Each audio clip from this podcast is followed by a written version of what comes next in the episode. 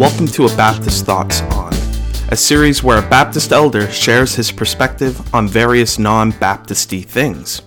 On today's docket, A Baptist Thoughts on the Crusades. Before sharing my thoughts on the Crusades, we first need to define what the Crusades were. According to the Merriam Webster Dictionary, the Crusades were any of the military expeditions undertaken by Christian powers in the 11th, 12th, and 13th centuries to win the Holy Land from the Muslims. That's a pretty good definition, and probably the one you would be most familiar with. Think the Kingdom of Heaven.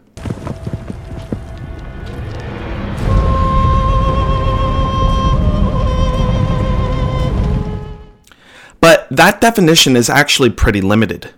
Doing a little looking online or in history books, you'll see that the term crusade applied to more than just Christian knights trying to take Jerusalem. There was the Reconquista, the Northern Crusades, the Albigensian Crusade, the Aragonese Crusade, the Hussite Wars, and so on and so forth.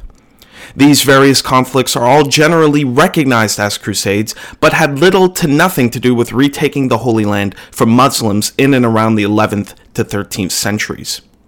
Some were against Muslims in Spain, pagan in the Baltic region, religious minorities in Europe, and some were even, were even against Catholics excommunicated from the Catholic Church for a time for some reason or another.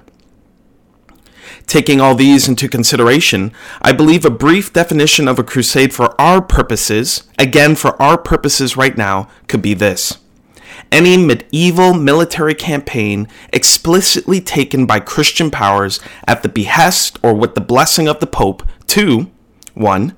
Reclaim Christian lands, 2. Christianize peoples and lands, or 3. Receive spiritual rewards in the form of indulgences. So, what do I think about Crusades and the medieval crusading movement? On the whole, I believe the Crusades were a disturbing and lamentable aspect and era of Western church history. Here are three reasons why. The church, as the kingdom and people of God, is not a physical place to be defended or claimed by the sword. As Jesus said in John 18:36, "My kingdom is not of this world.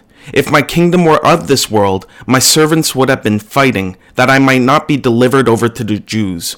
But my kingdom is not from the world.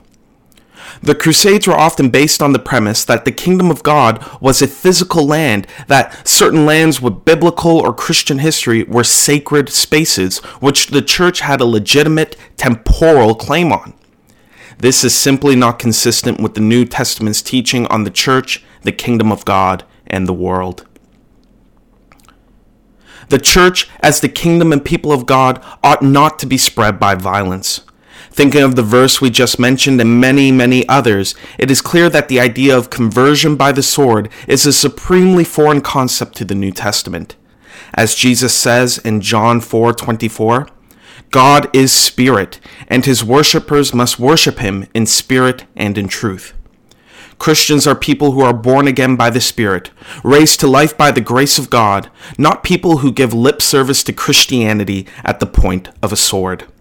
The Crusades created legions of false converts, which not only damaged the spiritual health and witness of the church, but also the integrity, the intellectual integrity of the Christian tradition. The church, as the kingdom and people of God, cannot earn spiritual blessings or favors from Christ by going on a pilgrimage, fighting in wars, or obeying a pope. The Bible teaches that God's blessing and favor is totally of grace and received by faith.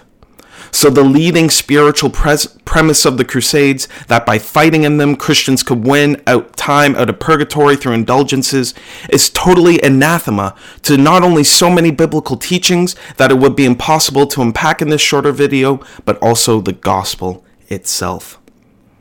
To wrap it up, Essentially, I believe the Crusades, as conceived of as armed pilgrimages or holy wars, were certainly far from holy.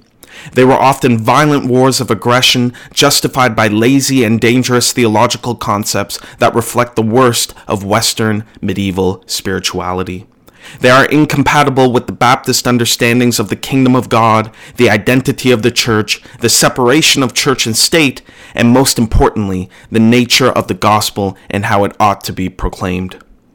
Although, and it's worth mentioning, and perhaps this is a topic for a future show or blog post, it may be that the Crusades, when divorced from their fundamental spiritual claims, can be viewed in a, warm, a warmer light as unique and justifiable in their social, political, and cultural context.